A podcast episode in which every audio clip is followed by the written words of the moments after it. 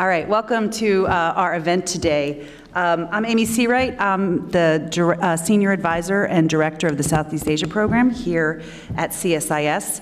And it's my honor to welcome you all to our event, the Free and Open Indo-Pacific Strategy in Southeast Asia, a status report on the economic pillars.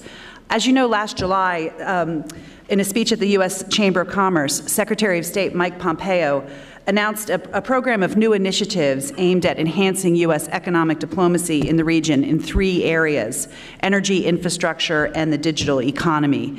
And today we thought we would take stock of the progress of two of these initiatives, those in energy and infrastructure, and also dive into how APEC can serve as a, as a vehicle for delivering on the economic pillars of the free and open Indo Pacific strategy and for economic diplomacy in the region more generally. So, to discuss APEC, the Asia Pacific Economic Cooperation Forum, I'm delighted to welcome the new U.S. senior official for APEC, Sandra Oudkirk, to deliver her first public remarks in her new role. And we're very honored uh, to host her for these remarks today. Uh, and following Deputy Assistant Secretary Oudkirk's remarks, we will turn to a panel that we've assembled of experts drawn from industry and from government uh, to update us on the status of the energy and infrastructure pillars of the Indo Pacific strategy and assess their impact especially with an eye towards Southeast Asia. So I'm very excited that we were able to put this event together with the support from Chevron. But let me begin this morning. Um, it's my pleasure to welcome U.S. Senior Official for APEC, Sandra Oudkirk. Sandra Oudkirk has had a distinguished career in the Foreign Service since 1991, where she most recently served as Deputy Assistant Secretary for Energy Diplomacy in the Bureau of Energy Resources. Prior to that, she served as acting Deputy Assistant Secretary for Threat Finance and Sanctions in the Bureau of Economic and Business Affairs. After several tours abroad, in many places, including China, Jamaica, and Turkey. So, with that, please join me in welcoming uh, Deputy Assistant Secretary Oudkirk to the podium to deliver her remarks.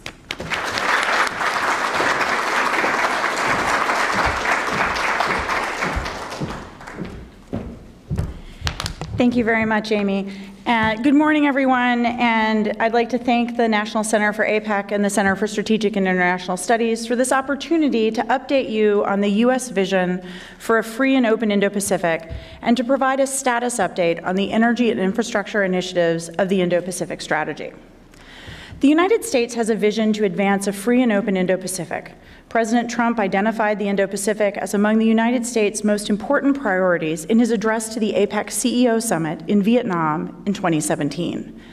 And in November of last year, Vice President Pence reaffirmed the U.S. vision for the region at the leaders' meeting in, in, Papua New Guinea as a constellation of nations that are sovereign, strong, and satellites to none. Since the President's announcement in 2017, we have mobilized the entire U.S. government to begin bringing this vision to fruition.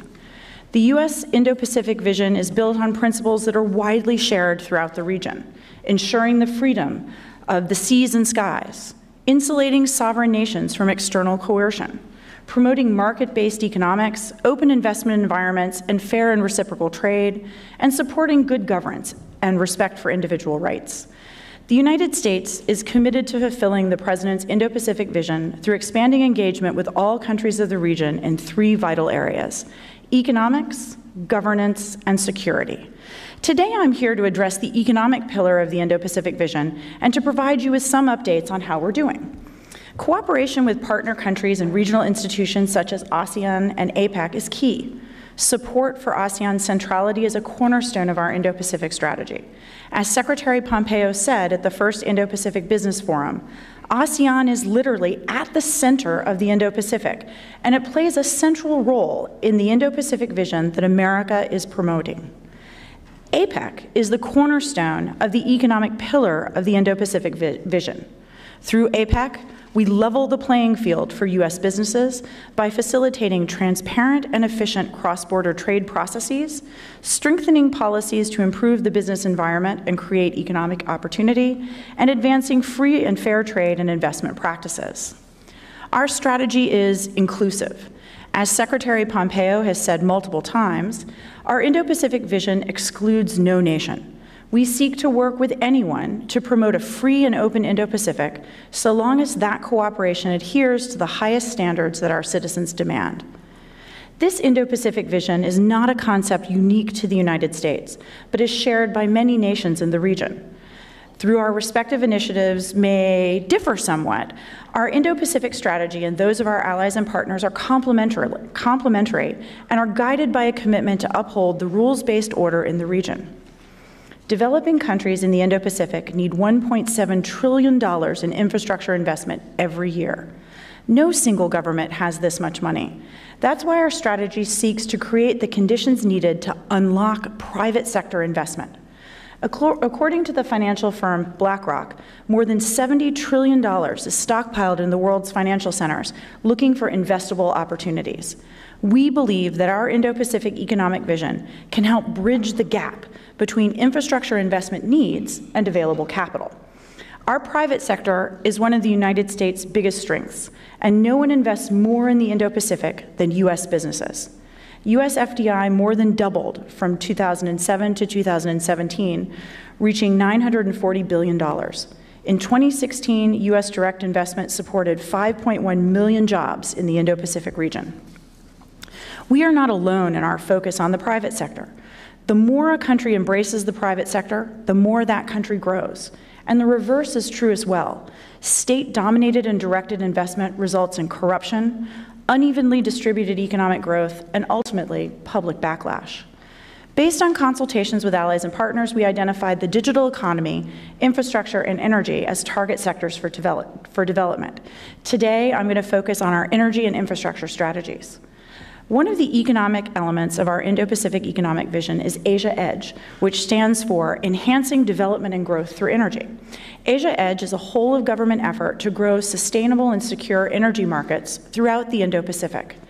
Asia Edge seeks to strengthen the energy security of our allies and partners, create open, efficient, rules based, and transparent energy markets, improve free, fair, and reciprocal energy trading relationships, and expand access to affordable, reliable energy throughout the Indo Pacific region. In practical terms, Asia Edge provides technical assistance to improve partner countries' regulatory environments and energy related procurement processes, works with partners to develop national and regional energy market plans, uses development finance to encourage the, develop, the deployment of private capital, and helps countries to develop smart grids and other forms of modern energy infrastructure. Another element of the Indo Pacific Vision's economic pillar is ITAN, which stands for the Infrastructure Transaction and Assistance Network. Like EDGE, ITAN is also a whole of government initiative to develop high quality and financially sustainable infrastructure in the Indo Pacific region. The initiative, the initiative, established a new interagency body, coordinated by the National Economic Council, to optimize U.S. tools for assessing projects, directing development finance, and deploying technical assistance to strengthen infrastructure planning and procurement in partner countries. ITAN also established a new transaction advisory fund to help partner countries access private legal and procurement support for infrastructure negotiations and development. And so it's my great pleasure today to share with you some early successes associated with Asia Edge and ITAN. First, for Asia Edge, which CSIS is going to help all of you learn a lot more about next month when uh, ENR Assistant Secretary Fannon speaks to a, a similar grouping. But I'm going to give some highlights. Um, so in November of 2018, Vice President Pence at the APEC leaders meeting, along with the prime ministers of Australia, Japan, New Zealand, and Papua New Guinea, signed a joint statement and announced the Papua New Guinea Electrification Partnership, which is designed to meet the electricity infrastructure development needs of the people of Papua New Guinea while avoiding unsustainable debt burdens. Since then, we have undertaken a collaborative scoping mission that has identified specific projects which are increasing Papua New Guinea's access to electricity. In Indonesia, the U.S. Agency for International Development is partnered with the state electricity electric company to, to um, assist in its efforts to modernize their power grids and diversify the country's energy sources. In Vietnam, state and USAID are working with the government of Vietnam to implement its power development plan and attract private sector investment. In both the Philippines and Vietnam, the State Department is providing legal assistance in employing international best practices in legal and regulatory regimes for importing liquefied natural gas, a growing export market for the United States. In ASEAN, we are partnered with the ASEAN Council on Petroleum, or ASCOPE, to exchange information on natural gas infrastructure and markets, laying the groundwork for U.S. exports of LNG to the region. Additionally, Japan has aligned $10 billion in financing with Asia Edge to, to stimulate investment in US Japan private sector projects. And we have also coordinated uh, with Japan's energy capac- capacity building efforts uh, in activities such as LNG value chain and procurement training in Southeast Asia. So you can see we've done a lot, and I'm sure Assistant Secretary Fannon will have more to say next month. When we look at ITAN on the infrastructure side of things, we see that in South Asia, the United States has expanded a regional technical assistance program that is developing transparent legal and procedural frameworks to oversee complex infrastructure contracts. We're preparing to launch the Transaction Advisory Fund, or TAF, by the third quarter of this year. The TAF will provide transaction specific advisory services to countries to build capacity to assess potential infrastructure projects, including through legal services and technical assistance for contract negotiations. And since the July 2018 U.S. Indo Pacific Business Forum, the Department of Commerce, USAID, and other agencies leading implementation of the Indo Pacific strategy have conducted multiple rounds of consultation with U.S. industry, pinpointing areas of interest for the U.S. private sector investment in the Indo Pacific region. In the Philippines, the United States has increased technical assistance to support the Philippines' ambitious infrastructure development strategy known as Build, Build, Build. And in the Maldives, the United States has identified areas for cooperation to improve public financial management, including in, through public procurement practices. To enhance the U.S. government's ability to promote private sector led development globally, including in the Indo Pacific, President Trump, in October of last, of last, year, signed into law the Better Utilization of Investments Leading to Development Act, better known as the BUILD Act. The new law consolidates, modernizes, and reforms the U.S. government's development finance capabilities, primarily uh, OPIC and U- primarily OPIC and USAID's Development Credit Authority into the U.S. International Development Finance Corporation, or DFC. This expansion of the U.S. toolkit to mobilize private sector investment will fuel more growth opportunities in the Indo Pacific. The new DFC, which is set to launch on October 1 of this year, and you'll have a panelist talking about this uh, in a few moments, will have a six, $60 billion investment portfolio capacity, which will more than double the current cap. It will also have the authority to make equity investments, enabling increased cooperation with our allies and partners to advance shared goals. The DFC will also have the ability to provide technical assistance and to conduct feasibility studies to better enable U.S. engagement at earlier stages of the project lifecycle. So, in closing, the U.S. economic vision for a free and open Indo Pacific requires a long time horizon. Similarly, the energy and infrastructure initiatives we are undertaking are meant to be long term, uh, a, a, long, a, a statement of the U.S.'s enduring and long term commitment to the region. Through Asia Edge and ITAN, we are laying the groundwork for years and years of private sector investment in the Indo Pacific. This involvement will support U.S. exports and jobs, strengthen our alliances and partnerships with numerous countries across the region, and create a constellation of strong and independent nat- nations at the center of the U.S. vision for the Indo Pacific. So I'd like, Amy, once again to thank you for this opportunity to address the CSIS, and I'd like to give special thanks to the National Center for APEC for helping to organize the event and to Chevron for sponsoring it. I look forward to your questions and, the, and to the panel discussion to follow. Thank you.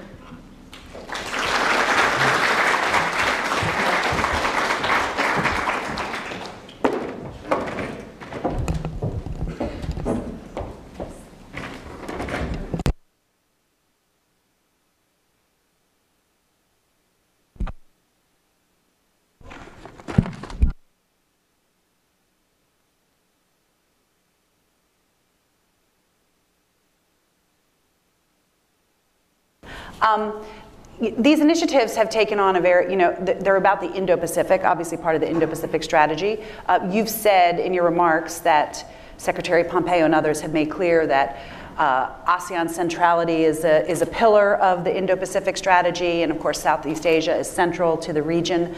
But I think um, when I've traveled to the region, I'm often asked about these initiatives and how, what, what the real role is going to be for Southeast Asia specifically. So I wonder if you could share with us uh, any sense, um, any, any uh, perspective you have in terms of when we look at the initiatives as they develop for infrastructure and for energy, is there going to be a real focus on Southeast Asia or will they be spread very broadly throughout the very large region of the Indo-Pacific?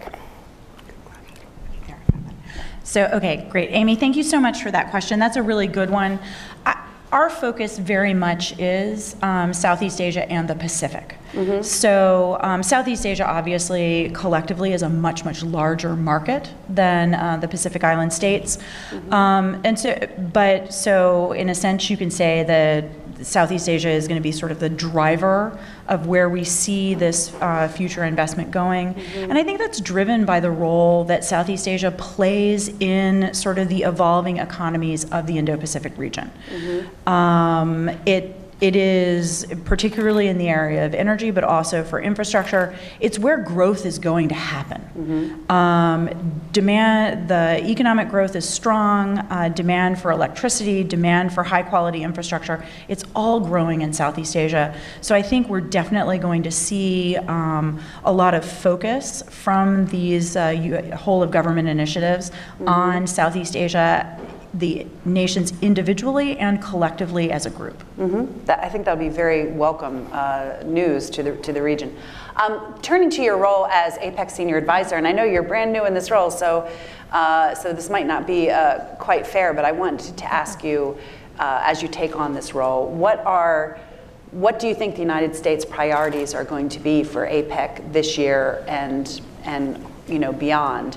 Uh, there is an energy working group within APEC that's led by Department of Energy, and we'll hear from Phyllis Yoshida on our panel, who used to be the lead Sherpa for that, about uh, the work that APEC does in energy. But many people have said over the years that uh, APEC uh, could play a larger role in the energy uh, in energy cooperation. That that that that uh, working group, that mm-hmm. aspect of APEC, could be kind of revitalized. And of course, APEC does a lot of other things you know, there's a lot of um, discussion about rules of the road, uh, best practices, particular sectors, um, digital, the digital economy has come into focus. So how is APEC going to fit in to the, the broader picture of US economic diplomacy and these initiatives in energy and infrastructure going forward? Great. So, as I said, um, APEC really is the cornerstone of our economic and great engagement with the Asia Pacific and, and mm-hmm. the Pacific facing uh, Latin American uh, economies that are part of APEC. Mm-hmm. Um, and at its core, APEC's value add is as a trade and investment liberalization forum. Mm-hmm. It's also almost a, uh, a, sandbox for innovation. As a mm-hmm. non binding, consensus driven uh, organization, it's a place where we can surface ideas. Mm-hmm. Um, and, and discuss them and work on capacity building and other types of initiatives without being bound by you know long long-standing binding commitments. So mm-hmm. let's try things out. Our priorities with regard to APEC, uh, certainly for this year, and these have been pretty enduring, have been a focus on the digital economy, mm-hmm. on services, mm-hmm. on uh, women's economic empowerment, in particular women in STEM, an area where the United States has, has made a lot of progress but still has. Um, I think a lot of uh, scope to, to learn and to from our partners and to grow. Mm-hmm. Um, and this year, uh, in cooperation with the Chilean host economy, there's also a strong focus on. Uh, marine and ocean issues, including uh, combating marine debris, dealing with illegal, unlicensed, and unreported fishing, uh, those types of issues, which where the nations of the Pacific really, or the economies of the Pacific, really have a uh, a lot of room uh, to discuss this and to grow. Mm-hmm. Can I ask a question about the Pacific Island region? The Pacific Islands, other than Papua New Guinea, are not members of APEC. Um, but in, there have been ways in the past that uh, leaders have been invited to APEC summits. Um, there have been ways to, you know, to try to tie them in more to the discussions that happen around APEC. Do you have any plans this year to try to uh, incorporate or connect the architecture that's focused on the Pacific Islands region with APEC? So, to the best of my knowledge, APEC is not planning um, an event like that this year. I think Papua New Guinea was a had, was in a particularly good position mm-hmm. to do that uh, last year. Uh, New Zealand will be the host economy in uh, 2021. Mm-hmm. Once again, very much a Pacific. Uh, a, a, Pacific economy. Mm-hmm. Um, so I think we, we can look forward to continuing engagement um, among and between APEC and the Pacific Island states. Okay. Well, let me open it up uh, to questions from the audience. We have uh, 10 or 15 minutes for questions for Das Oudkirk. And if, uh, if you do have a question, please raise your hand and we will bring you a microphone and I'll ask you to briefly introduce yourself. I think you've done such a good job explaining the administration strategy that we have a very uh, we have a very satisfied audience. We do have a question over here. This young woman. And again, if you wouldn't mind briefly introducing yourself before you ask a question. All right. Um, good morning. My name is Prawa Gulanam. I am an intern at the Royal Thai Embassy, specifically in the Office of Economic and Financial Affairs. So um, thank you so much for your remarks. And I have a question on um, how do you prospect the potential resistance of this project, the Indo-Pacific strategy, towards the um, Southeast Asian nations, and how would you uh, mitigate that resistance? Yeah, thank you. So actually, I, I, don't think we have. I don't think we've experienced a lot of resistance on the part of Southeast Asian nations. Um, my sense is that um, the Southeast Asia, the, the nations of Southeast Asia welcome the prospect of um, enhanced and increased uh, U.S. private sector investment, which I think is core to this strategy. Uh, the key, so the Indo Pacific strategy, if you look at it, comes kind of in two um, facets. There's an inward focus, US government interagency aspect to the Indo Pacific strategy, which, quite frankly, has been a lot of the work that we've been doing uh, over the last 10 to 12 months, has been coordinating ourselves, ensuring that our mechanisms are uh, linked up, work together, that they complement rather than uh, compete with one another internally, so that we don't have duplication, we don't have gaps the outward looking part of the strategy really is about um, messaging and promoting this vision of an Indo Pacific that is governed by um, the sort of free and fair and reciprocal relationships among and between sovereign nations, where countries and companies and, and individuals are able to compete on a level playing field um, and, and the, the most attractive corporate proposal succeeds through um, a transparent and open process. So, when I spoke earlier, both on the energy side and on the uh, infrastructure side, talked a lot about procurement and governance and transparency and tender rules and legal advice, which sounds very boring um, or very technical. Um, but getting that right enables the private sector to flourish it enables market competition to take place with as complete of information or knowledge um, as possible. And so getting that core framework right is absolutely essential. We've definitely seen it here uh, in the United States. We think that this is a vision of a, a sort of a, a, framework or a set of paradigms that is that could and should be universally attractive. Mm-hmm. Thank you. A question here in the front row. And sir, please identify yourself before you ask a question. Hello, uh, Chris Macrae, Norman Macrae Foundation.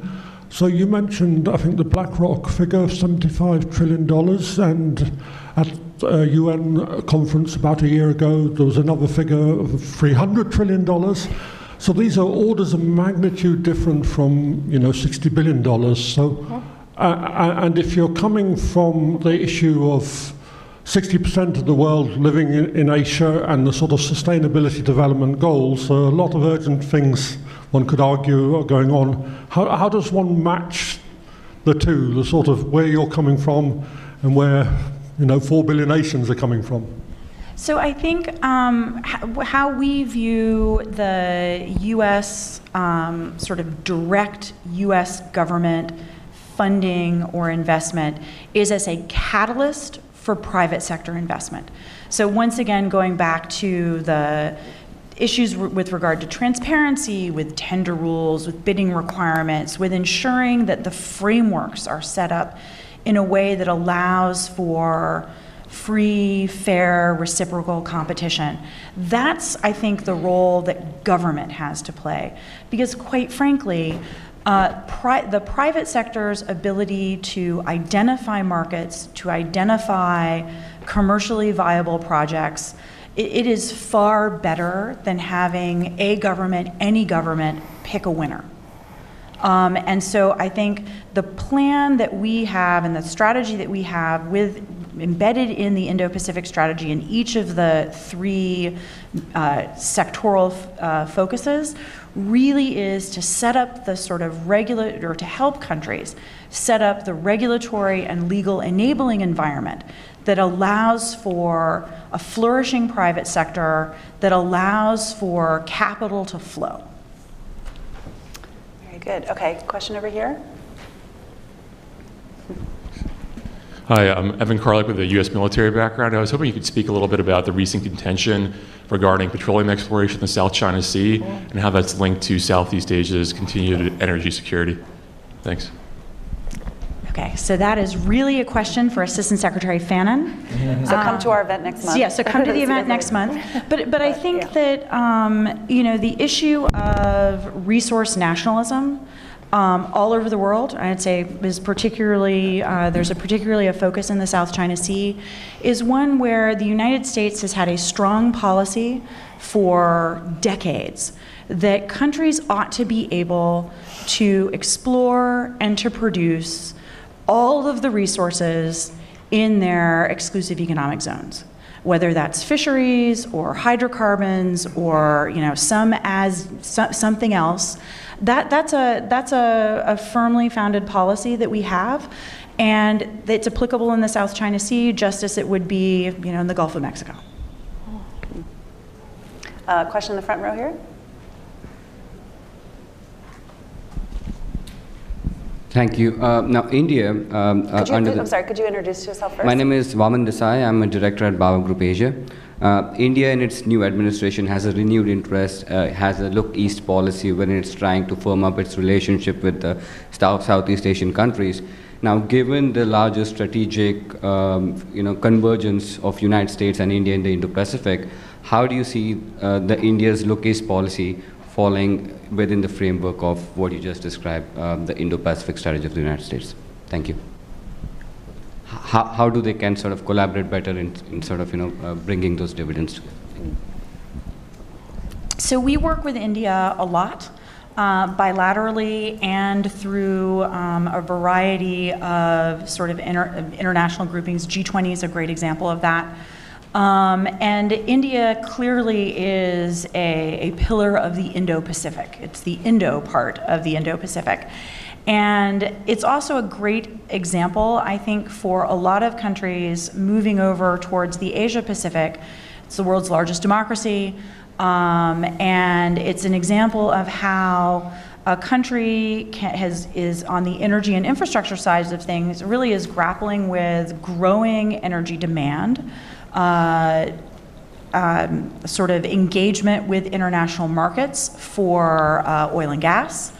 Uh, and also a lot of advances in terms of renewable and um, efficiency technologies.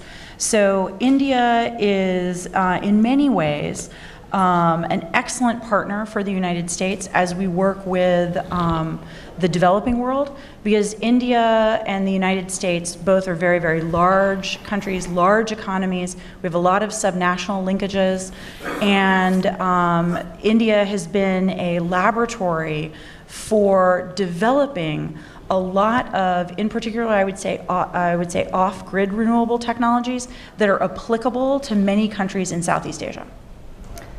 Very good. Okay, question over here in the middle row. Please identify yourself. Hi, thank you. I'm Christine Covington. With the uh, International Energy Team at Deloitte. Uh, my question is about the potential trade conflict with China. There's been, for several years now, uh, a conflict regarding solar panels that has the potential to be magnified by the uh, additional potential trade conflict with China. How do you see that impacting the strategies that you've laid forth here uh, for the remainder of the Asian Pacific nations? So, like I said, the, our Indo Pacific vision is an inclusive vision. It's a vision open to all, including China. Um, the, the real key is ensuring that the, the sta- that it's a high standards vision, that it incorporates as a core and foundational aspect of the discussion uh, fair trade, free trade, um, adherence to contract, reciprocity, and those are those are topics and those are principles that we hope everyone can embrace, all trading partners. Let me ask you a question um, about. You, mentioned New Zealand is coming up in two years. Um, looking at next year, Malaysia will be hosting APEC, and um, you know Malaysia's been a pretty dynamic host in the past. Uh, some of the Malaysia's hosting years, we've gotten a lot done at APEC. Are you in discussions now with Malaysia? Do you have a sense of what their priorities are going to be next year? Are they going to be particularly helpful in working on um, best practices uh, for for digital for the digital economy? Um, uh, and and also another question, perhaps a separate question, is, you know, APEC hasn't done a lot of work in infrastructure. Um, but as an institution that does foster best practices, you know, this administration has not been shy about laying out a number of concerns about China's Belt and Road Initiative, um, and and as a, a, number of ways that the Belt and Road Initiative does not adhere to best practices. Is APEC a laboratory for trying to formulate and um, um, support a set of best practices for infrastructure development for host countries? So, um, of course, China is an APEC economy. Mm-hmm. Um, so, but but I think that when that there is a good example of APEC being a laboratory for best practices.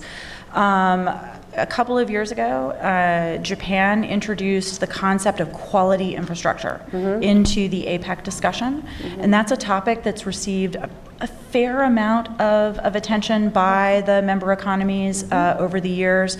It's something that we, the United States, are interested um, in. Mm-hmm. So I think on the topic of infrastructure, and in particular qual- quality infrastructure, that, that's, an, that's an area that, that APEC has addressed and will continue to address on the Malaysia topic, um, I believe that Malaysia is interested in carrying over a lot of the themes uh, that Chile has embraced, um, including digital economy, uh, women's economic empowerment. Mm-hmm. The, the, really the key challenge or the, the key item on the to-do list for Malaysia's host year is developing the APEC post 2020 vision. Mm-hmm. So that that is re- the there's a whole lot of work gearing up to that already. Mm-hmm. APEC Vision Group has been meeting for the last several years. Mm-hmm. It'll release a, sort of a key stakeholder report um, at the leaders meeting in mm-hmm. November. Uh, of this year, that will be one of the many inputs into the post 2020 mm-hmm. vision. So I, I think for Malaysia, um, in addition to whatever themes mm-hmm. it adopts as you know particular Malaysia themes for, mm-hmm. for APEC 2020, this issue of you know APEC's vision going forward is going to be a crucial one. And from a U.S. government perspective, what what does the United States really want, hope gets emphasized in this post 2020 vision?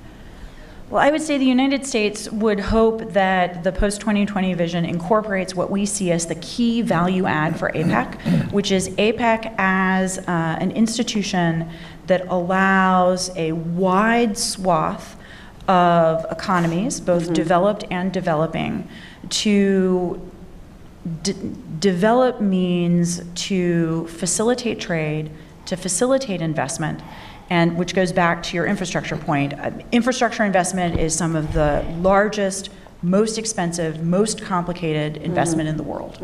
So um, if we can get the investment facilitation terms and standards right in APEC, um, that will be an enormous push forward for our effort uh, broadly across the across the Indo-Pacific. And what is the Trump administration's view on membership in APEC? Obviously, India has been knocking on the door. Uh, APEC does not currently have three of the ASEAN states as members Laos, Cambodia, and uh, Myanmar. Um, is, there are obviously trade offs to expanding membership in APEC. Um, is, there a, is, is the Trump administration taking a particular view going forward of how, how they would like to see APEC membership maintained or expanded? So I'm going to pull my only just I only just started card on this Okay, one. all right, Uh, I'm not since we're speaking on the record. Yes. I I will have to take that question back. Very good. Okay, any other questions for Das Oudkirk? Yes, one here, gentlemen. Here. Yeah, Ken Meyercord. Does our vision include uh, returning to the TPP? No. Not yet. That was an easy one for this administration. Okay, if there not, if there, if there's one more question over here? Hi, um, Jake Gerber from US intern at U.S. Treasury um, Office of Energy and Infrastructure, and I just want to understand um, how infrastructure will be discussed at APEC this year, in terms of you know being infrastructure such a big and costly investment, and how will it be dis- be discussed? I'm sorry, I didn't. Infra- how your, infrastructure? Your, your your question isn't very audible. Oh, how will infrastructure be discussed at this year's APEC conference? So you mentioned the quality infrastructure discussion that Japan started. Is that a, you know, a, a channel of work uh, that will continue and that is the agenda for infrastructure? Or are there other ways to expand the infrastructure discussion to other, in, into other parts of, you know, other, other discussions in APEC? So I'd say infrastructure comes up in a variety of different fora, of, of course, because it, it infra, infrastructure underpins Right. uh, work in a whole bunch of different areas, but the primary vehicle through which APEC discusses infrastructure right now is the Quality Infrastructure Initiative. Okay. Um, and you did mention digital economy, a real focus on digital economy in recent years, and Chile in particular is embracing it. Can you share with us what, if anything, APEC has accomplished on that front, and what and what you hope to move forward this year? So APEC is doing a lot of work um, on, so APEC is in the process of setting up the terms of reference for a digital economy steering group, which will sort of provide a framework for the sort of discussions of innovative ways to advance the digital economy. We're hoping that the, that the digital economy steering group will be up and running um, by leaders this year.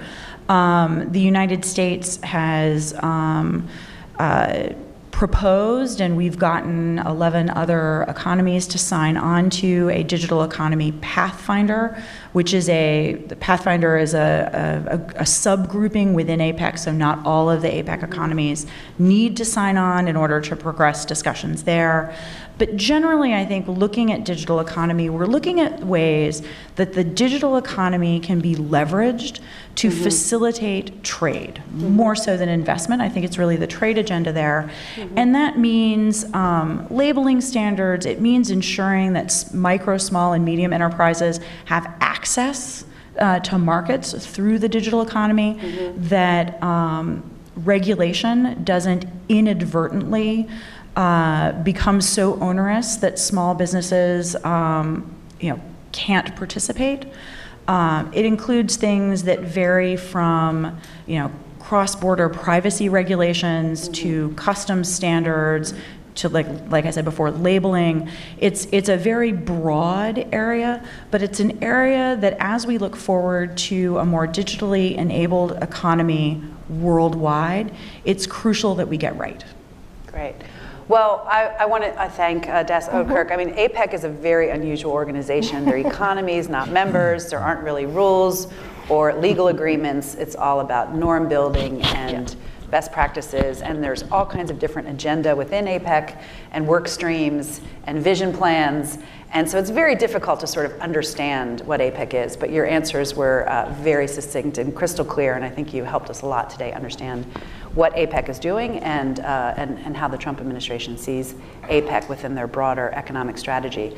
So with that, please join me in thanking Des Oudkirk for her remarks. Thank you so much. You just put that down. You just put it down. We'll turn it off. And let me ask the panel to come up on stage.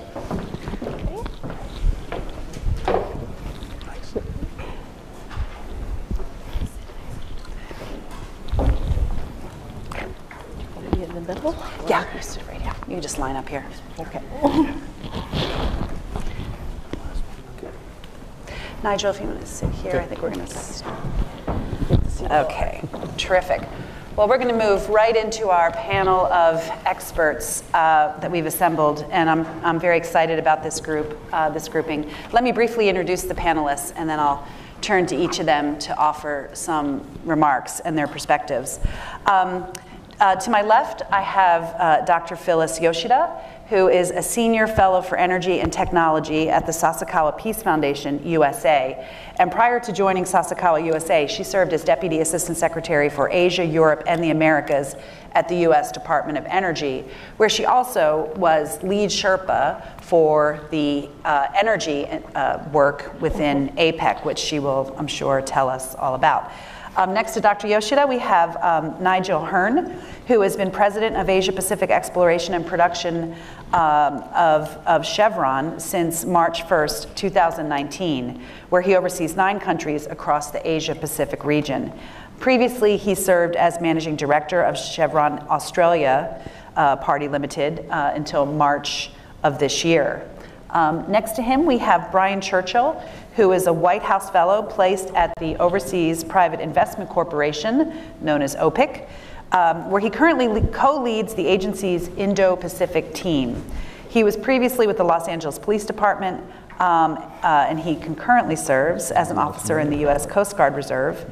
Um, so, very interesting um, resume. But he's here to tell us about OPIC and the, through the Build Act, the designs to sort of refashion OPIC um, into a larger, expanded entity. And then, uh, last but certainly not least, uh, we have Peter Raymond, who's a senior associate with the Simon Chair in Political Economy and the Reconnecting Asia Project here at CSIS. Um, and he uh, has also served as global advisory leader of uh, PricewaterhouseCoopers capital projects and infrastructure practice. So uh, both Peter and Nigel bring uh, really helpful perspectives from the private sector. Um, but let me begin uh, with Phyllis. We just heard about APEC from the new senior official for APEC at the State Department. You have many, many years of experience in APEC, and if you could share with us your views of what APEC does in um, in the field of energy cooperation, uh, that would be very helpful. Okay, let me add to what we just heard, uh, perhaps from a slightly different perspective. Uh, but maybe first, just to frame my remarks, I've always thought it's very important when the US government undertakes these types of big initiatives that they try to ground them as much as possible in uh, what, which I say, regional governance. So that would be to ground them in an existing forum, if possible. Uh, APEC, ASEAN, Lower Mekong Initiative, the various things that we do with India. Uh, so that those goals and tenets, as you sort of switch from one administration to another, have a home and hopefully can keep building and growing and uh, permeating throughout the region. Uh, the other reason that's important, APEC is always been extremely good, and I've been involved in APEC since actually the year it was founded in 1989. Uh, at that wow. point, I was doing science and technology at, uh, at the Commerce Department, and uh, we built up a group of uh, people interested in science issues. And that now I think there are about seven working groups doing what our one working group was actually doing back in 1989, uh, 1990. Uh, but as we just heard, I served as lead shepherd for energy in APEC for about nine years until I retired. Uh, Chinese Taipei has since uh, taken on that role and is doing quite a good job. Yeah. But while, why we found it useful was really that you can touch many different economies in APEC countries, otherwise, uh, at one time. The Energy Department would not have uh, really the resources, say, to deal with, you know, a Vietnam very much or a Papua New Guinea. But within APEC, you can pull the senior leaders in energy together uh, and really then have their institutions to start implementing things. Uh, the other reason it's very useful, and I should say the Energy Working Group, at one point, at least before I retired, we had more projects than any other group in APEC, including trade and investment. Uh, and I'll get to that, the reason why that's important. Uh, so we used uh, really the Energy Working Group to develop a common understanding of what the energy issues were in the region, what issues were facing the region over the long term, uh, to come up with goals that we could all agree to. And often when APEC, you see a goal sitting out there, it's a goal for APEC, but what we found was often the energy ministries would then try to implement that goal at a national level. So you'd actually have a whole lot more leverage than it would appear. And then training, I think as we've just heard earlier, one of the biggest things that we can do either as US government or within APEC is really train people on regulations, be it for you know, nuclear power plants or be it for energy and power markets. Uh, it's a good place to do that and do it as a group. Or even things that perhaps again sound sort of uh, silly to many people, but things like how do you collect energy statistics? What is the proper way to do that? How do you know really what's going on in your economy? So there are all sorts of these sort of, what another version of infrastructure, perhaps, uh, that APEC took on. So APEC was particularly robust, I think, within the region in terms of its ability to do these things because it actually undertook projects. Um, to go back, most people, I think, hear of APEC and they think of trade and investment. In reality, when leaders set up APEC, it was set up as having three stools. One was trade, one was investment, and the other was something that's called ecotech now, but really is sort of technical cooperation. And that third stool gets a lot less, I think, attention than the first two. Uh, so maybe I would ask you to see what you can do about raising the uh, visibility of some of the other things that are going on. Uh, and energy really fell within that ecotech leg. Uh, so the role really was to how do you maximize the energy sector's contribution to the region's economic growth and well-being, while at the same time mitigating environmental effects. And that's been true of sort of what was given to the Energy Working Group starting in 1990. Uh, goals that the US managed to get put into the Energy Working Group and put into the leaders' statements that are still there are one was to double the share of renewables by 2030 over what it was in 2014, to reduce energy intensity by 45% by 2035 over what it was in 2005. And APEC was the first international organization to have goals like that, which is another reason it's sort of a pathfinder. Other mm-hmm. places uh, picked those up since. Uh, we probably had done nearly, by now, 500 projects within the Energy Working Group, uh, some better than others. That was one of the things we worked very hard on was to sort of raise the quality of projects. Uh, but we did peer reviews, for example. We would put together groups of experts with, within APEC and send them to different economies to look at energy efficiency policy and regulations, to look at uh, low carbon cities, to look at several different things. Uh, look at uh, something we're probably not doing anymore because the US had been funding it, uh, uh how to uh, get rid of uh, fossil fuel subsidies, for example. Um, so we we're very well known for peer reviews. expert, we had sub-expert groups on energy efficiency, renewables, clean fossil fuels. Um, energy resilience is one of the most recent things that the group has been looking at. Uh, task forces, which were meant to be time limited, where you would choose something that maybe you needed to look at for three years, but unlike energy efficiency, wasn't something that you were going to be looking at for many, many, many years. So really the, these governance, including APEC, of course, I think are a good place for the US government to put resources and to put more resources than we have in the past in terms of implementing things like Asia Edge. The reason that we could do so much in the Energy Working Group was because the government of Japan thought ahead and set up an actual funding mechanism specifically for energy projects. And it made a huge difference. Some of the other ecotech groups would maybe do two or three projects a year. We would do 10 or more. Uh, we would have peer reviews, which the other ones couldn't. And it was all because of a relatively small amount of money, you know, just a very few, couple million dollars or more that had been put in this special fund so that we could do projects uh, Japan also put money into and set up a research institute with about 25 people that specifically supported the Energy Working Group. China has since done another small research institute, and those were invaluable in terms of, I think, getting what Japan wanted done in the region in place because they had presenting the resources, and luckily the US sort of always agreed with what Japan wanted to do, so we leveraged all of that.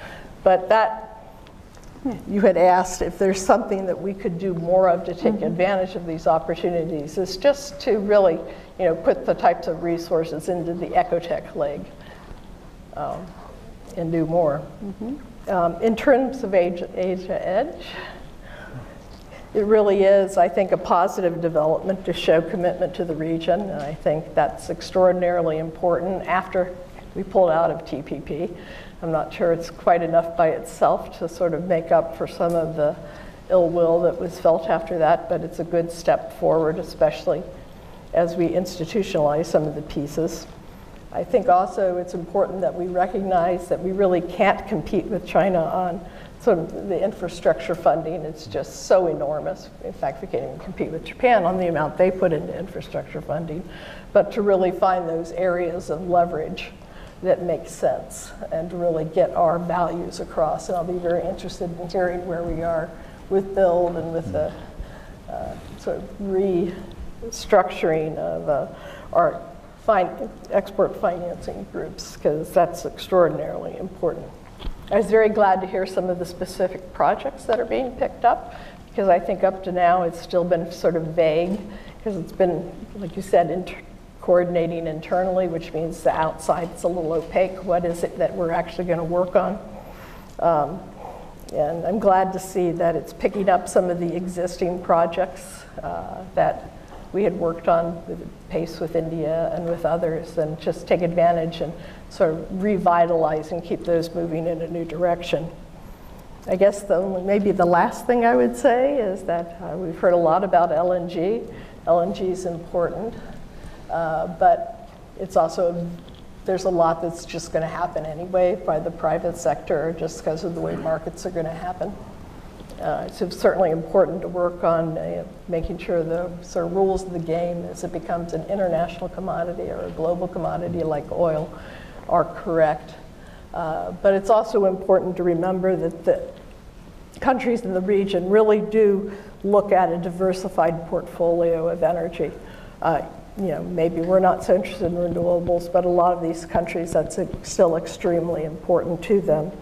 So, great to have sort of the short, shorter term LNG work even more important to do things like electrification, still work with renewables, et cetera, throughout the whole region as we move forward. So partnerships, I think, like APEC are indispensable, really to getting things done. Often we, as the US, sort of plow in think we're going to have this new big thing and don't bother to ground it in the existing institutions in the region, which can keep moving long after perhaps an administration changes.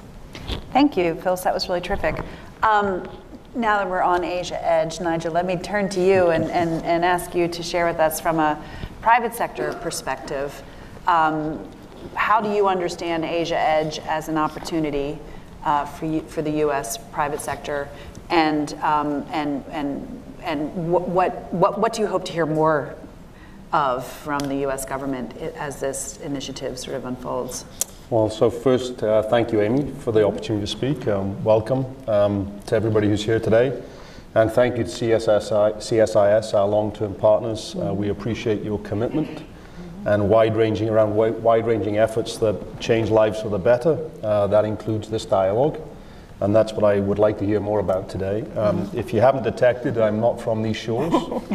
Um, I'm also not Australian, having worked in Australia. Um, I'm often confused. I'm a Welshman. Um, I'm from a small country. Wales is in the UK. I'm a proud Welshman. Um, if you don't know what Wales is famous for, it's famous for its rugby. Mm-hmm. A Rugby World Cup will be in Japan this year, first time in an Asian country, which I'm looking forward to visiting.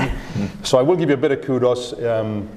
As a rugby ex-rugby player, uh, I can tell you only the promise of the pub after a game would bring a scrum like this together. and in our agile world, a scrum is kind of the new uh, vogue phrase to talk about. So hmm. um, a scrum is a lesson in diplomacy. Uh, it's when we all put our arms around each other, put our heads down when, with real focus and lots of energy. Uh, that's not a pun. Uh, we move the ball forward. So I'm looking forward to this scrum today. Mm-hmm. I do think there's an opportunity to move the ball forward with government's Indo-Pacific strategy, um, which Secretary Pompeo announced last year. The opportunity is in front of us um, to give the Indo-Pacific strategy a victory, uh, put some victory on the board, and just one of many, I hope. And here's a few things I think we can do. We've talked about some of them already this morning. First, focus on energy security for Asian nations. And we can do this by channeling innovation, innovation that's unlocked natural gas resources here in the United States. Uh, second, we need to create the right environments for partnerships between companies, governments, governments to governments that will harness the potential of natural gas. That will enable energy security. Third, we need the Indo Pacific funds to build the right infrastructure to support natural gas deliveries to the markets and countries that need energy the most. So here's why, and I think this is really our calling. The world needs energy. Billions of people today can't access reliable energy. About a third of the world's population, two and a half billion people, cook with biomass like wood and animal dung. According to the World Health Organization, effects from breathing smoke claims the lives of one and a half million people every year. That's half a million more people than live here in Fairfax, Fairfax County. In the next 20 years, there will be 1.4 million billion more people in the world. They will have as much right as anybody to the benefits of affordable, reliable, and cleaner energy.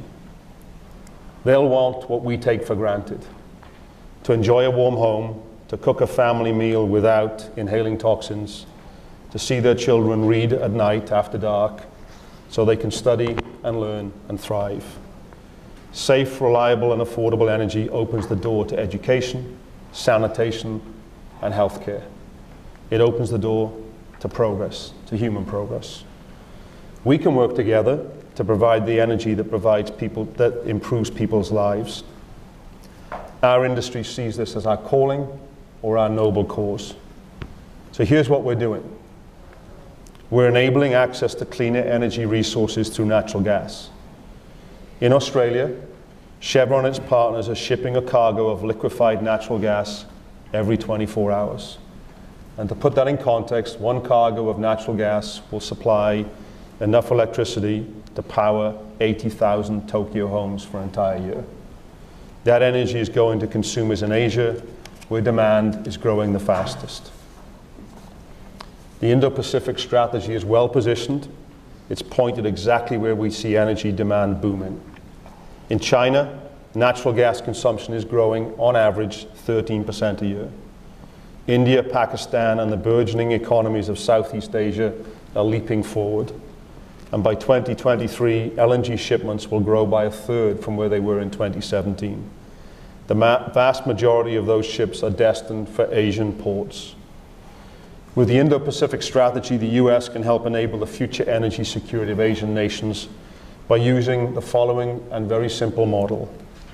So let's start with the needs of the customer instead of the resource or the rock. That's a hard thing for a, a uh, oil and gas person to say, so I'll repeat it. Let's start with the customers instead of the resource. let's work together instead of going alone. And let's start with integrated gas through LNG. So why LNG is our focus? Because we know it works. There's a terrific model right here in North America. I worked for three years in Pennsylvania's Appalachian Basin, where I saw that business firsthand. Today, cargoes of LNG are moving from the Gulf Coast to Asia, and that's without building pipelines.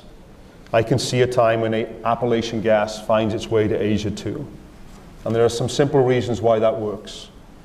North America's natural gas system is superbly interconnected. Beyond these shores, ships, LNG ships, become natural gas pipelines on water. That's how we connect markets.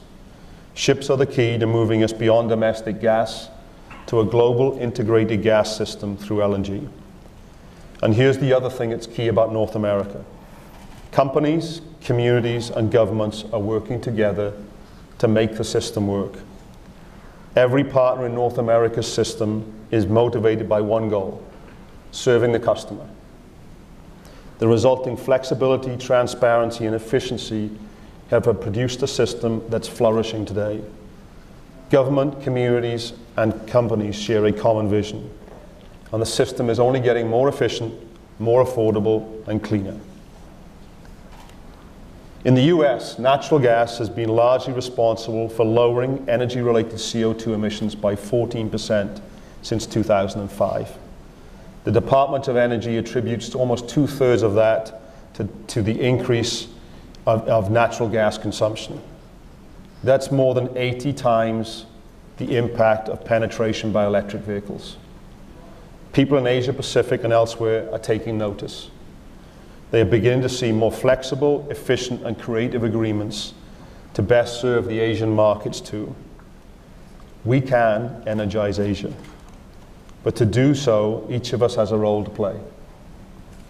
We need to make cleaner energy solutions attractive and industry is prepared to use its ingenuity and skills to find the right partners to address the challenges that host governments and customers face. Asian economies must create the right climate to welcome foreign direct investment in the energy sector.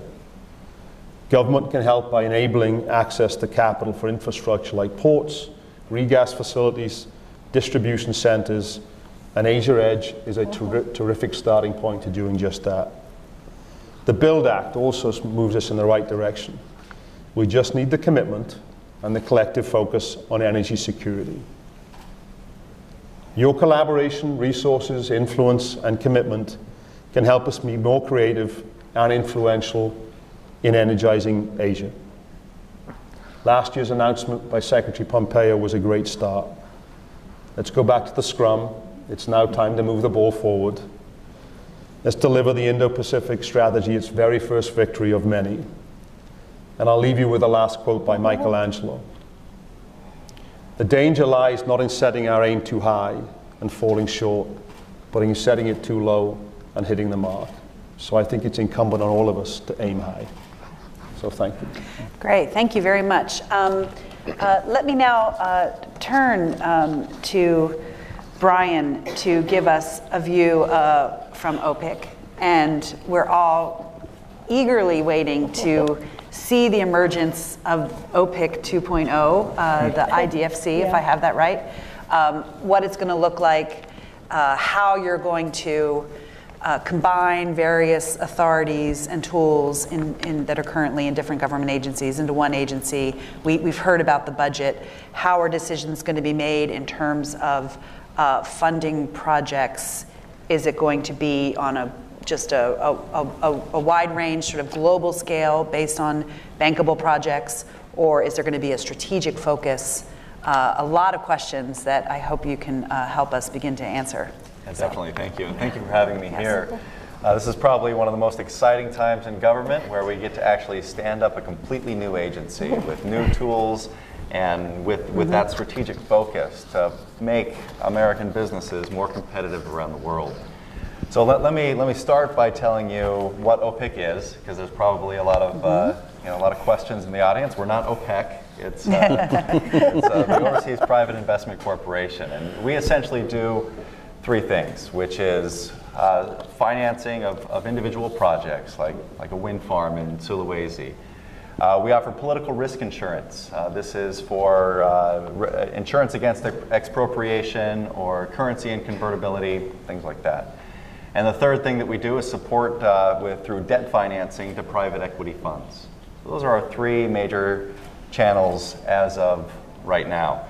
That's going to change uh, October 1st as a result of the BUILD Act. So the BUILD Act was signed uh, by the president last uh, October, October 5th actually, and it was overwhelmingly supported by the Senate and, and, and by the House. Uh, bipartisan support for this. Uh, development finance is, is uh, hugely important all around the world, and, and I, I, think that you can see through that bipartisan support the importance that our, our government has to it. So, we're going to add some additional capabilities. One of the things that we're going to do is we're going to have an equity authority. Uh, we're taking an arm from uh, USAID, the Development Credit Authority, mm-hmm. and we're bringing them into the, in, into the fold. We're going to be called the U.S. International Development Finance Corporation. Colloquially, we're going to call it the DFC. Oh, the DFC. So uh, in addition to that equity authority, we currently have an exposure cap that is 29 billion. Uh, that exposure cap is going to raise up to 60 billion.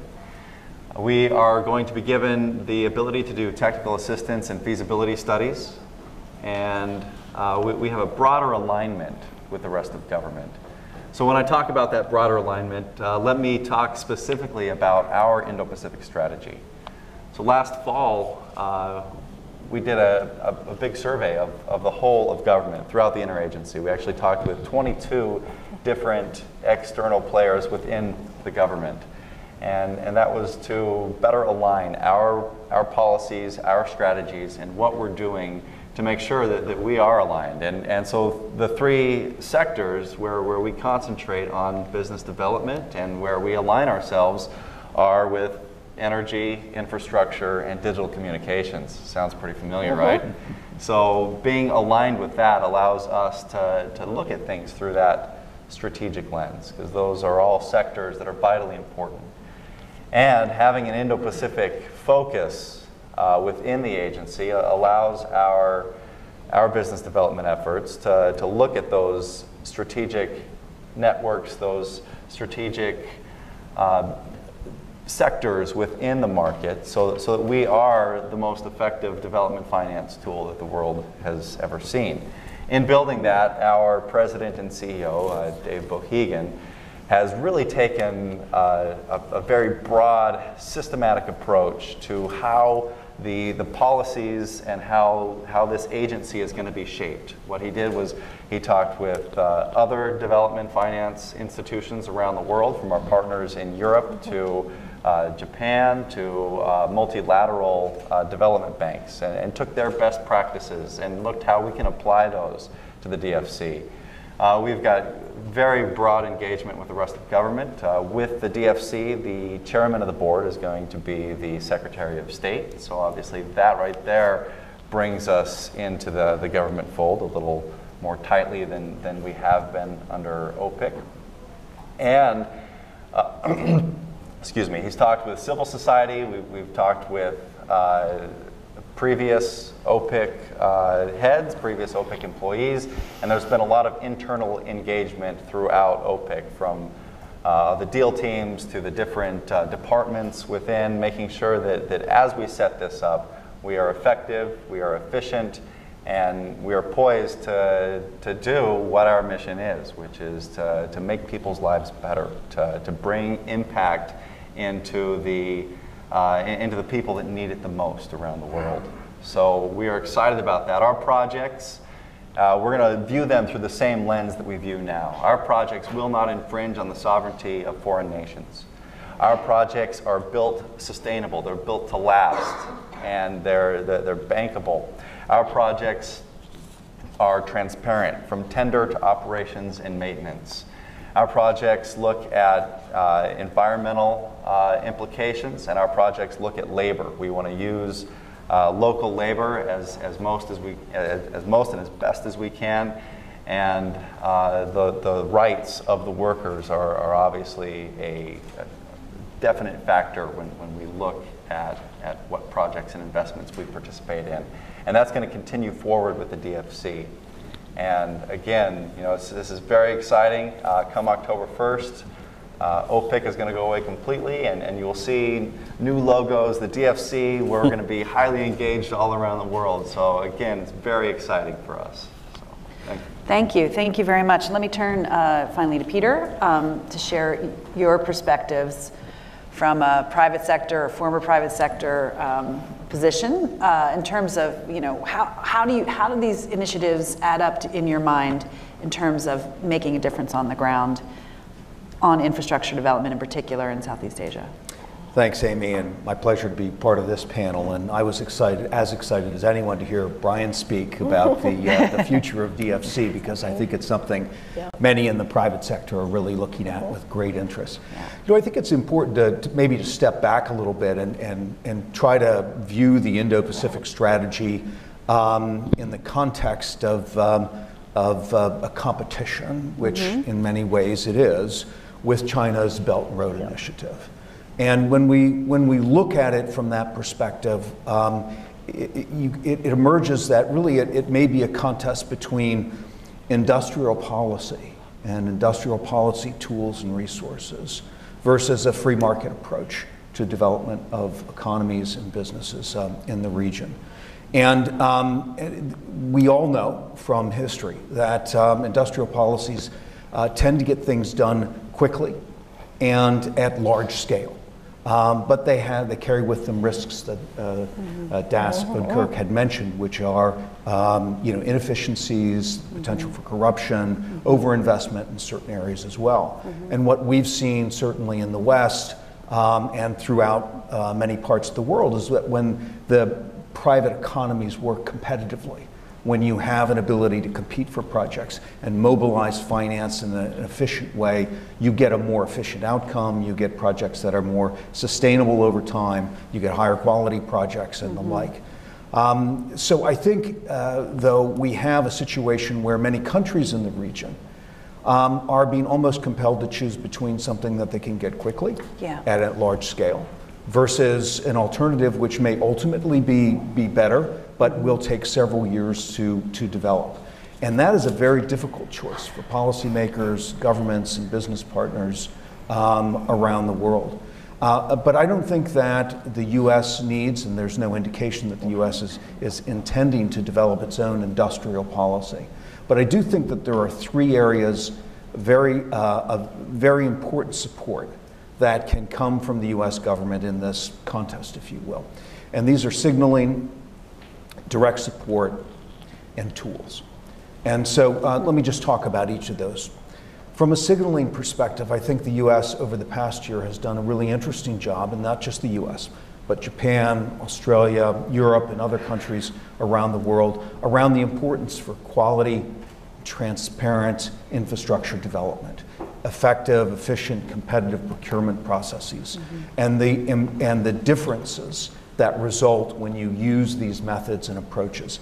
This has been, I think, very important, and I think we have seen it have an impact in the past 12 months in terms of countries in the region reconsidering deals that they have been negotiating um, stepping back from those deals and saying, hey, we want um, perhaps a different set of terms and conditions, or we want greater transparency around how this project is going to unfold and how we're going to be able to afford to repay um, the loans that we're taking on this project. So I think signaling is very important, but an, um, an important part of that signaling is the issue of commitment. And I think in the region, when I speak with uh, policymakers, government officials, private uh, investors, there's still a little uncertainty about the level of commitment that the US is willing to make to the Indo-Pacific. And, and while there has been a lot going on, and we've heard that there's a lot going on in, the, in Washington, and now some of these uh, activities are being rolled out, the mixed signals around, uh, you know, trade, um, TPP, uh, you know, other things, America First, have made people a little uncertain where, where the U.S. is going. And so I applaud uh, again, the comments of uh, Das Oudkirk and others, the establishment of the DFC, et cetera, these are, these are clear signals about longer term commitments to the region, which I think are very important. So signaling is very important. Mm-hmm. The second is, is support. And, um, and we've heard a bit now about support in terms of project identification, project preparation, project procurement processes. These are all really critical. You know, which projects are the best projects to do? How do you develop and prepare those projects in a way in which the private sector can come and have a competitive procurement around? How do you manage and run those procurements? These are, um, these are essential to unlocking the power of uh, the private sector to deliver uh, these projects.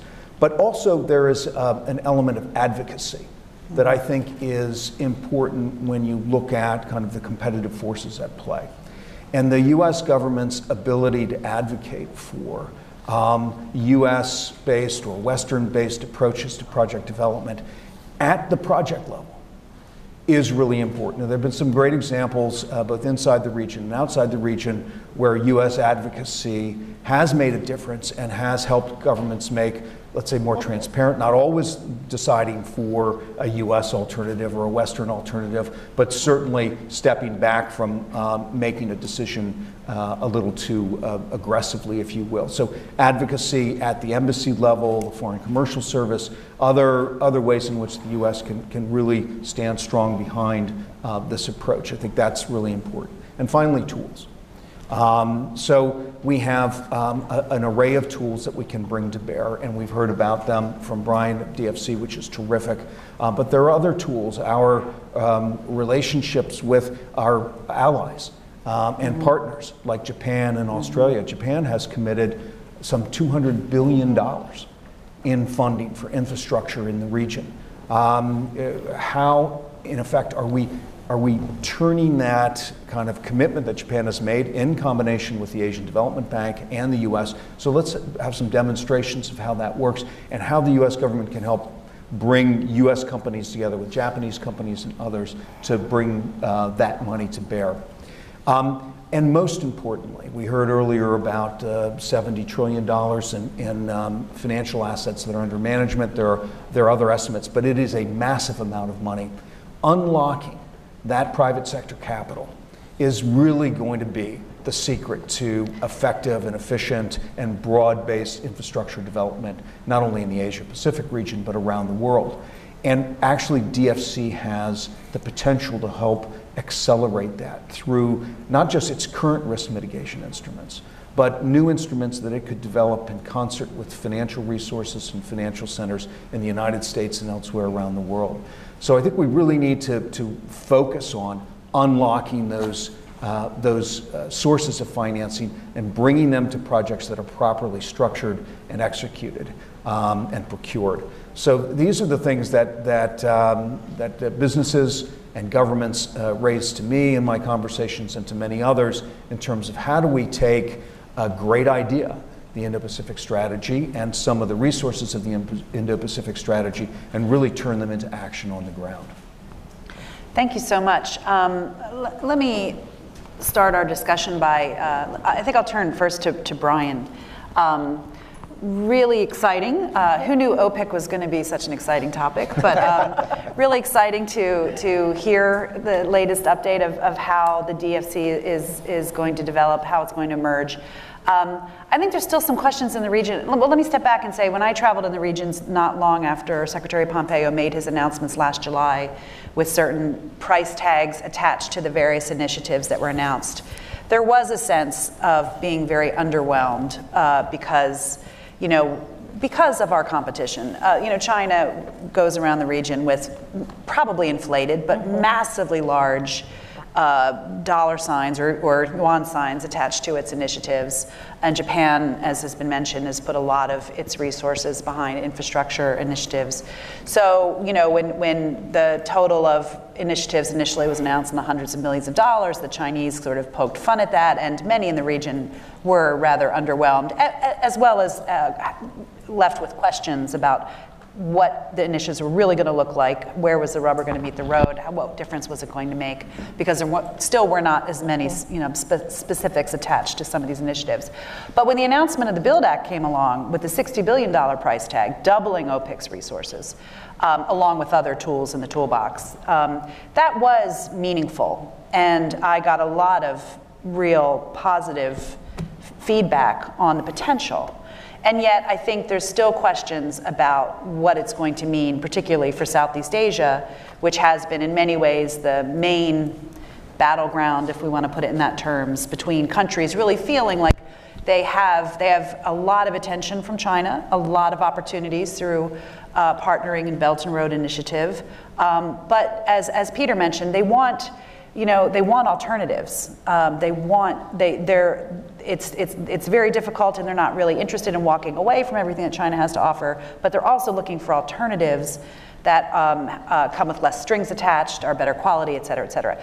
So, the, but the question is, is can they really take the $60 billion price tag that's out there and think a lot of this is going to come to Southeast Asia? Or is it going to be just sort of equally dispersed across the globe because there's infrastructure needs everywhere um, and the belt and road is expanding by the day more and more countries. So if it's if the impulse is to compete with the belt and road then you'll be in latin america you'll be in africa you'll be in europe you know you'll be all over the globe. So i know that it's probably hard to give any specifics at this stage in time but if you were talking to a southeast asian audience uh, what would you what would you say to them about how much or you know uh, to what degree are these new resources and tools going to be used to provide more alternatives to countries in this particular region?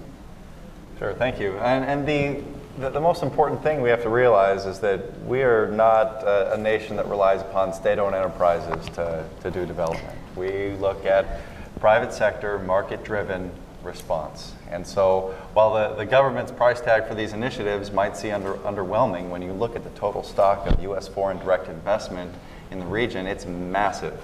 And that's truly where our soft power exists, is mm-hmm. right there. So our objective at the DFC is to, is to make sure that we're catalyzing private sector investment in the region. Now, we are global. Uh, we, we operate in lower to lower middle income countries all over the world. Uh, the Indo-Pacific is vitally important, but it's one of several vitally important areas around the world. Mm-hmm. It's my, uh, it's my focus, so to, to me it's the most important, but there, there are other people at the DFC that have, have focuses in Latin America, focuses in Africa, focuses in uh, Central, uh, Central Asia. So uh, the, these things are, are obviously of critical importance. One of the parts of our strategy is partnerships. So you'll see that uh, back in, I believe it was January of 2018, we signed an MOU with uh, JBIC, uh, Japan Bank for International Cooperation. Mm-hmm. And in the fall, and just last November, we signed a trilateral MOU with uh, both Australia and Japan. Uh, mm-hmm. and, and building these sorts of partnerships, these coalitions of, of like minded nations that adhere to the highest standards are absolutely essential to our strategy because we are not state owned enterprise where we pick our national champions and plug them into to an area. We need bankable deals, we need sustainable deals, we need to, we need to protect the people on the ground and the sovereignty of these nations. And so when we look at our partners, we, we we see that they, they share those same values with us and that it, it's critical for us to work with our partners in the area. We've also signed MOUs with, uh, with Singapore, with their Infrastructure mm-hmm. Asia, and with the Asian Development Bank uh, that both happened uh, mm-hmm. just a couple months ago. So building that network of partnerships around the globe of like-minded people so that we're all doing development for, for, for the reasons of impact and for the reasons of, of truly making the world a better place. That's our focus. Yes, uh, Peter, you want to add something to this? If I might ask Please. Brian a question. Sure. Uh, so, Brian, translate that if you could um, if you're able to share, what's the pipeline look like?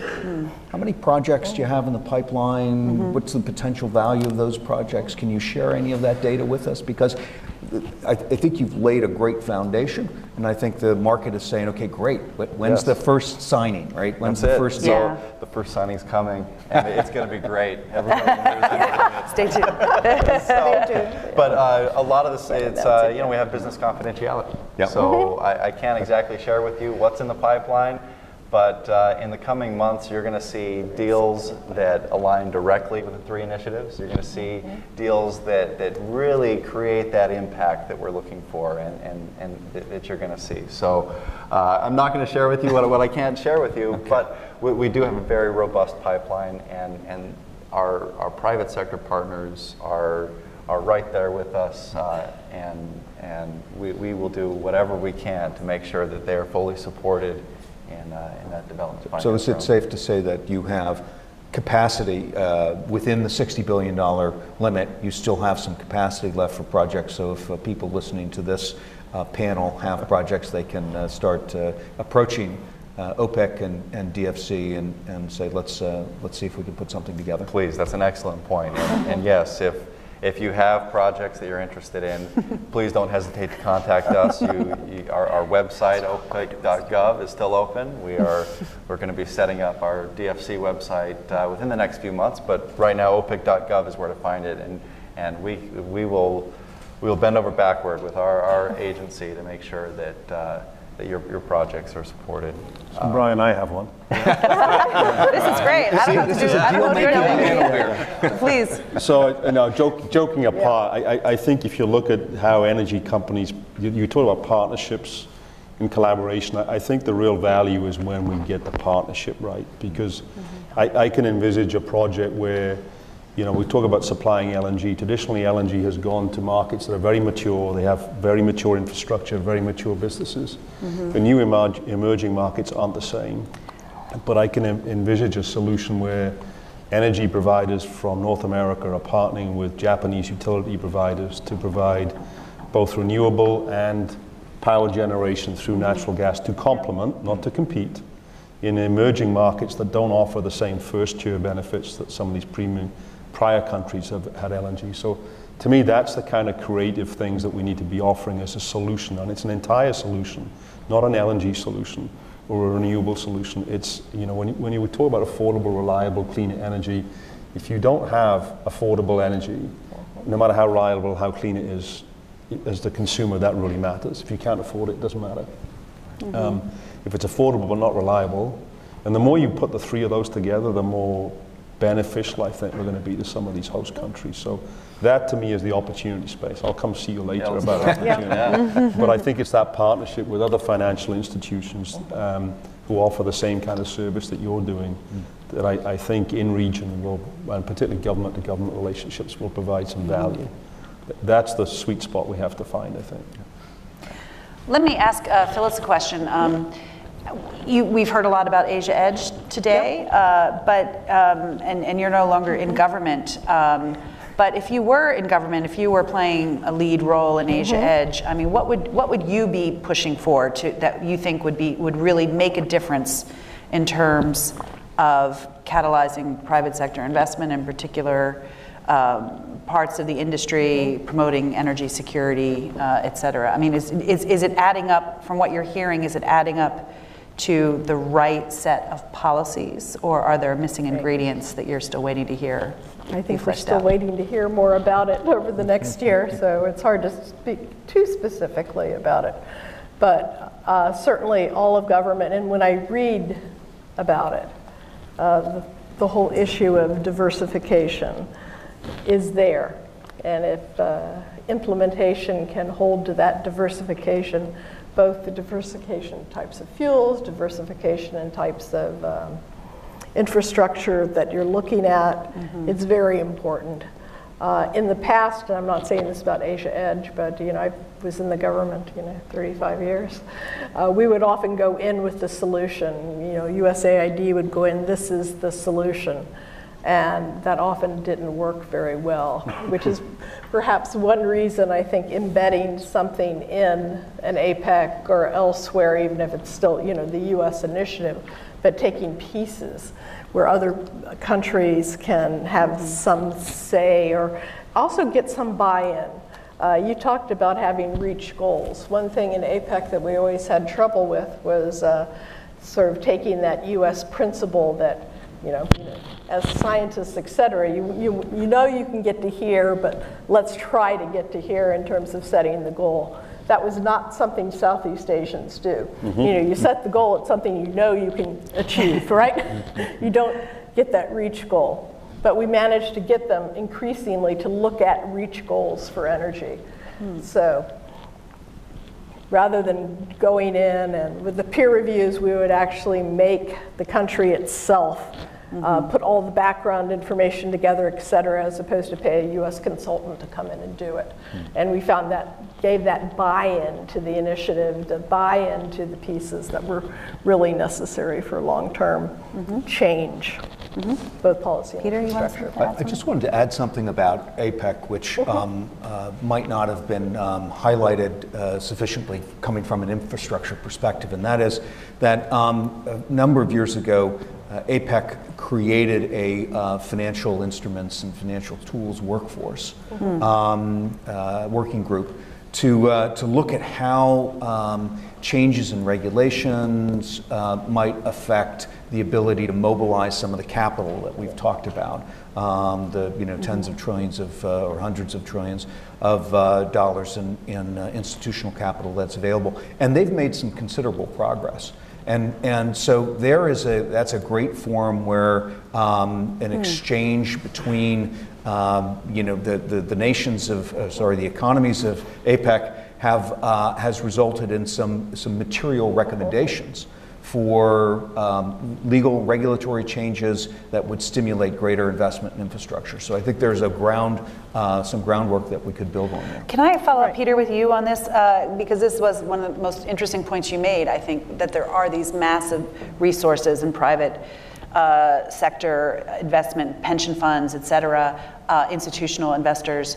Are there things that the U.S. government could do to, uh, you know, perhaps um, through the DFC or perhaps through other channels to help unlock those resources? Yeah, I think it really comes down to risk mitigation. And, um, and, and there are a number of ways to mitigate risk in infrastructure projects. I'm sure Nigel could pitch in a lot here as well. Um, but, but one of them comes down to project preparation and packaging, right? So how, how well is that project prepared so you know what you're getting into, okay? And we've heard a little bit about uh, the, some of those instruments that uh, the U.S. government can bring to bear uh, around that. But then you get into financing risks and you have currency issues and you have commercial risk issues and you have political risk issues and these sorts of things. And amongst institutional investors, you also have constraints about we're an OECD only focused um, you know, resource pool, uh, or we can't take uh, these kinds of currency risks, or we can't take first loss risks if we're an insurer. And, and these are the areas where some additional focus, I think, uh, and the resources of DFC could step in and say, okay, look, at we're, we're going to um, work on maybe a first loss uh, risk mitigation instrument or a currency um, exchange risk mitigation instrument that will reduce the risks and then meet the threshold of um, these institutional investors. And I think the institutional investors, frankly, would be willing to move a little bit closer if they saw that there was the US government underwriting some of the risks associated with these transactions. So I think we're at a, a really propitious moment where, where we've got an institution now in the US Yeah. that can really focus on this. Yeah. And of course, we have the, the the greatest, strongest, deepest, and most innovative capital markets in the world here in the United States, um, and a lot of assets that are looking for infrastructure like uh, returns. Um, so, so it's a it's a great moment, and uh, it's all on your shoulders. Phyllis, you had something to Yeah, add? no, I was just going to just draw us back a little bit to the concept of partnerships in regard to that.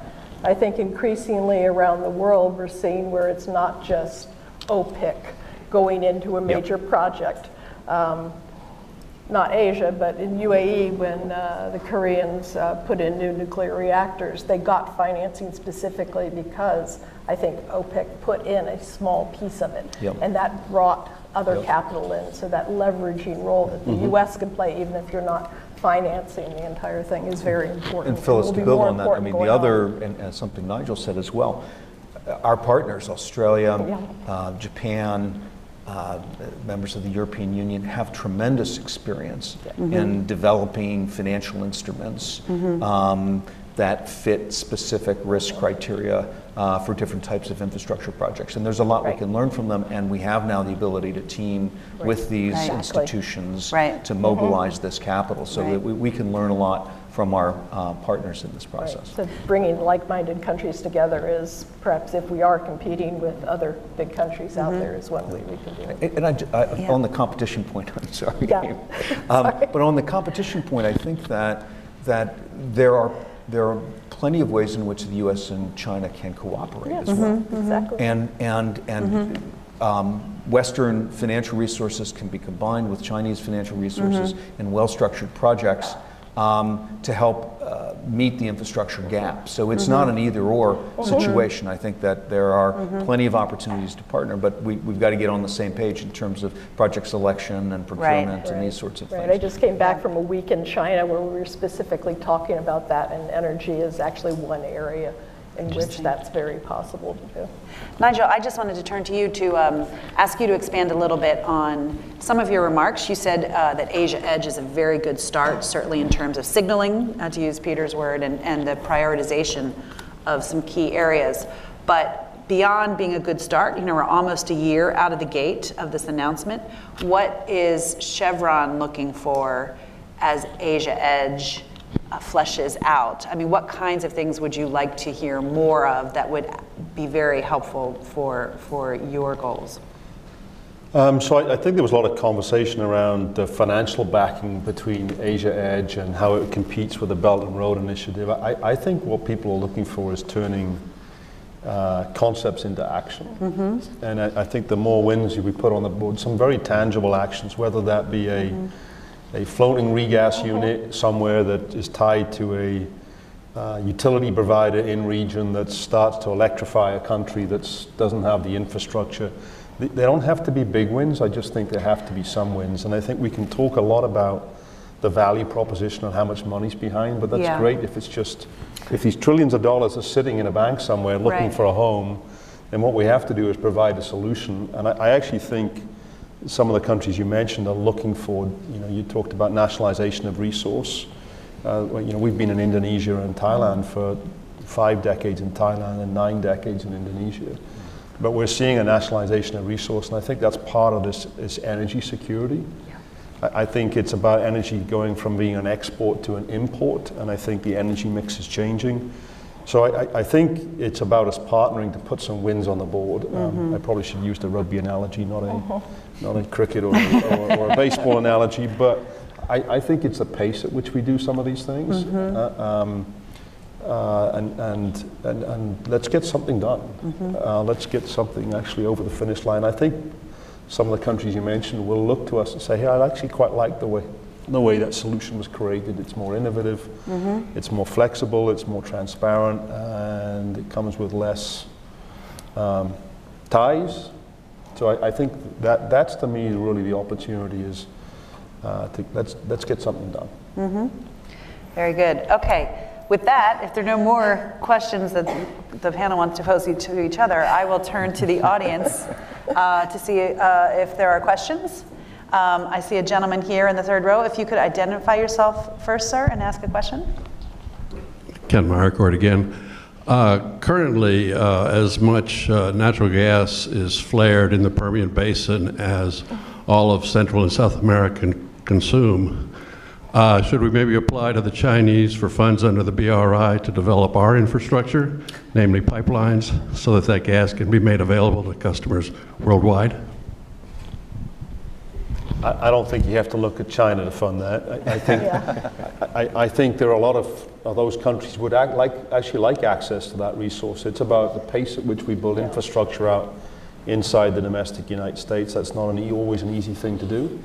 Uh, we don't flare. Uh, we only we only take gas away if it goes in a pipeline. We'd like to see that pipeline access a different market, which would be through the LNG infrastructure that's emerging on the Gulf Coast. Um, I completely agree with you. I think that gas should be clearing the market and providing a low-cost energy solution somewhere. But I think you'll find there'll be infrastructure players. The United States has a, one of the most mature infrastructure capabilities to develop pipelines. Um, the Permian has grown so fast. Yeah it's got out ahead of the infrastructure companies. Um, so you'll really see this takeaway capacity. There was a paper written, on, I think, two weeks ago that talked about the flaring oh. volume. So to me, that's, that's an opportunity for this industry. It will provide a very competitive low-cost gas. Uh, landed in Asia at a good cost. I think, I will tell you, I think the gas uh, resource and cost of development in the United States is going to reset energy costs around the globe. So it's a good thing around affordability but we need to get it into a pipeline, access to infrastructure and access to a different market, and that will happen. Terrific. Okay, uh, a question here. And if you could identify yourself and direct your question to one of the panelists if you like. Sure. Uh, Evan Karlik, probably a question best uh, for Brian or Peter. So we heard the BUILD Act mentioned a few times. It seems like the other landmark legislation that was passed last year and signed by the president was ARIA, the Asia Re- uh, Reassurance Initiative Act. Um, and my understanding is it's mostly a messaging bill there was an authorization for some international development dollars, but I just want to see your assessment of that legislation, and do you also see that having? My response is, uh, you know, we, are waiting for concepts to move to action, uh, just as Nigel said, right? So I think there have been some some great initiatives. Um, announced, uh, but I think the U.S. industry and the rest of the world is waiting to see how that actually converts to real transactions and real support on the ground. So uh, I think the jury's out. And for the BUILD Act, yeah, I've, I've talked about the action that we're undergoing right now, and that, that action goes live on the, on the 1st of October. And the, uh, I, I would say that uh, obviously from the military, you, you probably have, have more of that national, national security focus. And and we have had conversations with, uh, with INDOPACOM and, and the rest of the COCOMs. Uh, so it's, uh, you, you will see that action. And we're out there working right now. We're out there working in those markets as, as we speak. So uh, action is happening. Do you think ARIA's legislation is significant, or is it really just the BUILD Act? So what I focus on is the BUILD Act. I, I don't, uh, I, I, honestly don't know too much about that. So I, it, it sends a signal, so. but it's an authorization, not an, an appropriation yet. Right. So when Congress appropriates to implement it, then we'll, we'll see more. And I'm sure there'll be events yeah. here at CSIS exactly. that will focus more on ARIA and its potential, but I think at this point it's still more potential than reality because of the lack of appropriations. Uh, yes, in the front row here, please identify yourself. Ask a question. Uh, Chris Macrae, Norman Macrae Foundation. So I, am wondering, uh, we keep on talking about great projects from all sorts of different funds, all sorts of different summit processes.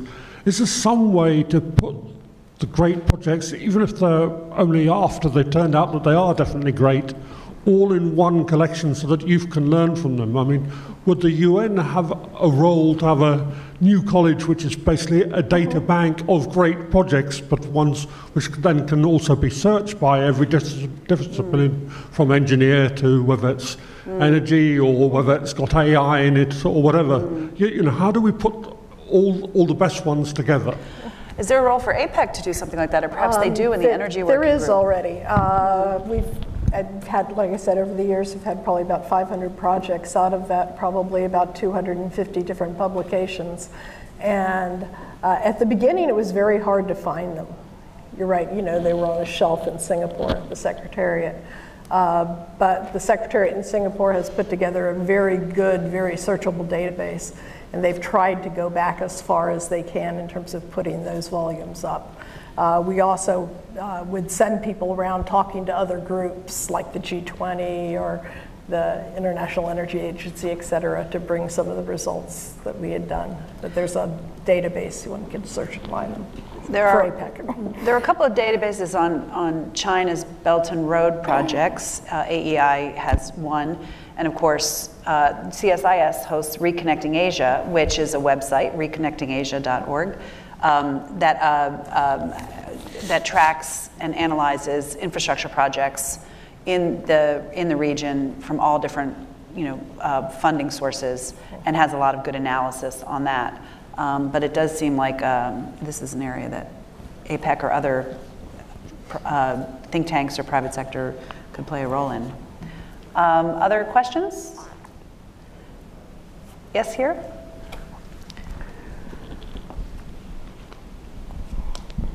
I'm Jake Seelick from St. Lawrence University. Um, so this initiative has evident like crossover from previous development uh, goals and strategies from other energy initiatives. Um, my question is, how have the lessons learned from other uh, initiatives, whether they're challenges or successes, such as um, Power Africa, other whole of government approaches, be applied to ensure success in this initiative? And you're, you're talking mostly about Asia Edge, Yeah, the energy yes, initiatives? yeah, yeah. Um, Phyllis or Nigel, Um, do you have any thoughts about that? One of the things I, from having been involved in some of the other ones over the years too, that I think Asia Edge, and we heard a lot about it, has picked up is really to have that interagency coordination. That wasn't always there in uh, earlier initiatives. Power Africa there was, and some of the ones that we've done in the last uh, last administration definitely were. So picking up that whole of government interagency approach is important. Okay, um, uh, we have one here from Brian.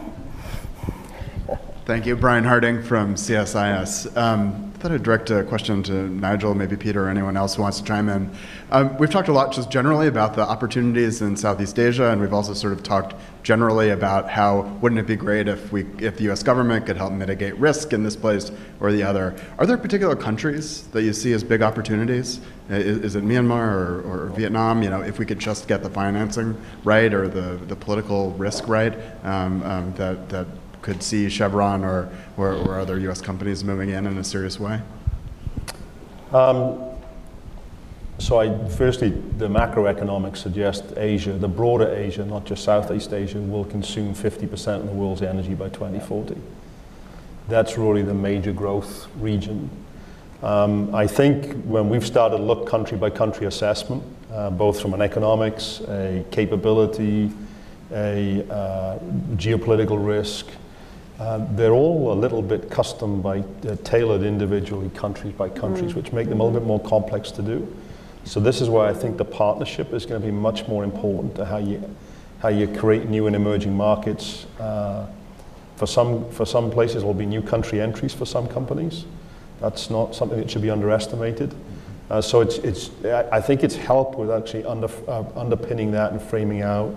Uh, we've had some conversations with Japanese utility providers who also see each country is going to be customized to its needs. I, I think eventually there'll be some commonality that will emerge. Um, but, but you see someone like Bangladesh today, it's got domestic gas needs that we're part of supplying. And right next door, it's got LNG floating regas terminals. It's all part of this pace of development. And I think it will also be part of understanding um, some of the technology leaps are happening much faster in some of these countries, um, whether it's micro markets, micro LNG, micro grids for, for um, renewables.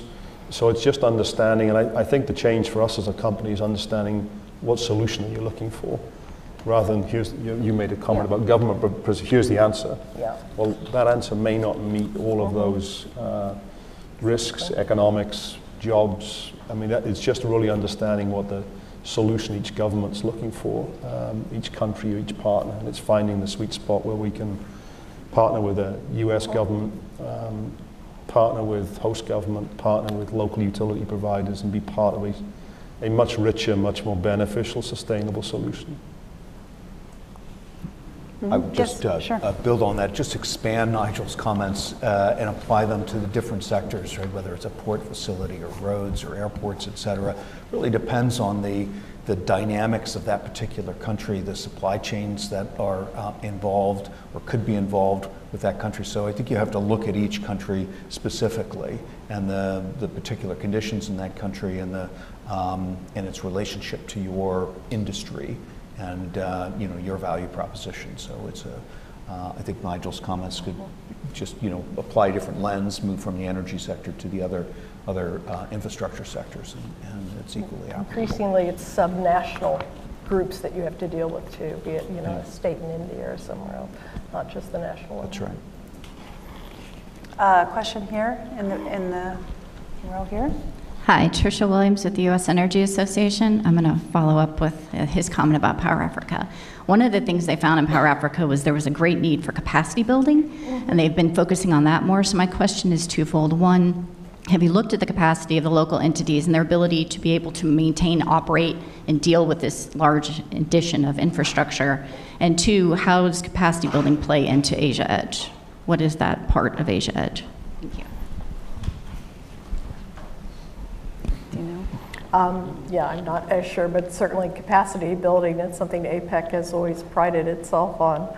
Um, and certainly it's what we did in India through PACE, et cetera. Uh, That's, for a lot of these countries, you can't sell your product until that capacity building, be it regulatory or elsewhere, something else is finished. So I would assume that they're going to be focusing a lot on capacity building. You almost have to. I, I think that's another example of partnership because we've been doing that in some of these countries for multiple decades. Um, it might not be in electrification, um, but we've been doing it in resource development. We've got nationalization of jobs, building job capability, uh, building skills, local content, uh, stimulating local economies. Those are all things we've been doing for multiple decades. Um, again, there's some lessons that we could bring to that conversation. Um, that I, I, none of those are insurmountable. They just need to have a commitment to do it. And I, I think once you start on that path, it's why we do STEM education locally, um, to actually fill the job pipeline, to provide our own capability. We'll do economic development to help companies stand up. Um, so those are all things we've done. I think there are many people in, across the United States have done that, and I think we can continue to do it. It's just a different opportunity. That's another area that I think we haven't done as much in is to really do public-private partnerships in terms of what that capacity building needs to be for certain markets. When we have done that, I think as we've done it with Chevron in the past, or Mhm. GE, et cetera, it's worked very well, but we should do more of that. Okay, um, uh, a question in the back here? Hi, my name is Chia Berkeley from Mitsubishi Heavy Industries. Uh, my question is, I think, for Brian Churchill. You mentioned that um, you'll be overseeing corruption uh, in developing countries when uh, you're working on the project and uh, rights of workers and you know environment, environmental issues. So could you please um, explain how the procedure goes in selecting local companies when, uh, you know, for example, in the island of the Philippines, they need electricity. So you need engineers, you need construction workers there. So there are a lot of companies locally. So how do you select uh, those companies or people who work uh, over there? Thank you. So that's a good question. Uh, we are we are basically like a bank. So uh, firms will come to us, and in examining part of our due diligence is going to be looking at all of those categories to ensure that the firms that we're offering our financing to are compliant with each of those factors. And so those are determining factors of whether or not we approve that at uh, credit committee or a board. And so we're not actually picking the firms ourselves. We rely on the, on the private sector to, to pick those firms, to pick their, you know, wh- where and what they're, they're going to be operating in. And then we determine whether or not it fits within those categories.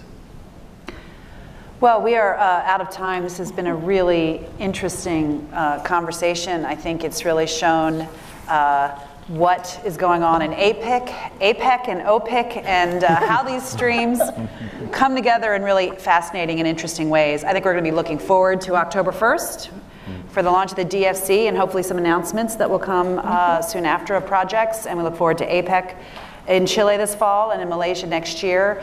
Um, I think it'll be really important to see, um, not just from the DFC, um, but from other parts of the uh, open, uh, the free and open Indo-Pacific strategy and these initiatives, Asia Edge and others, uh, some wins, some, some tangible projects that are announced and, and put on the board because I do, I, I very much agree with Peter that um, this is, this is helpful signaling, but what the region is really looking for is commitment and seeing tangible projects that come out of these initiatives demonstrating that there is commitment in these particular countries, in these particular sectors, and demonstrate how countries like the United States and Japan and host countries can work together, how the private sector can worst, work with governments, um, the United States and others, uh, will, be, will be really important to show that this is really meaningful going forward. So thank you so much for joining us today, and please join me in thanking our panelists, Phyllis, Nigel, Brian, and Peter.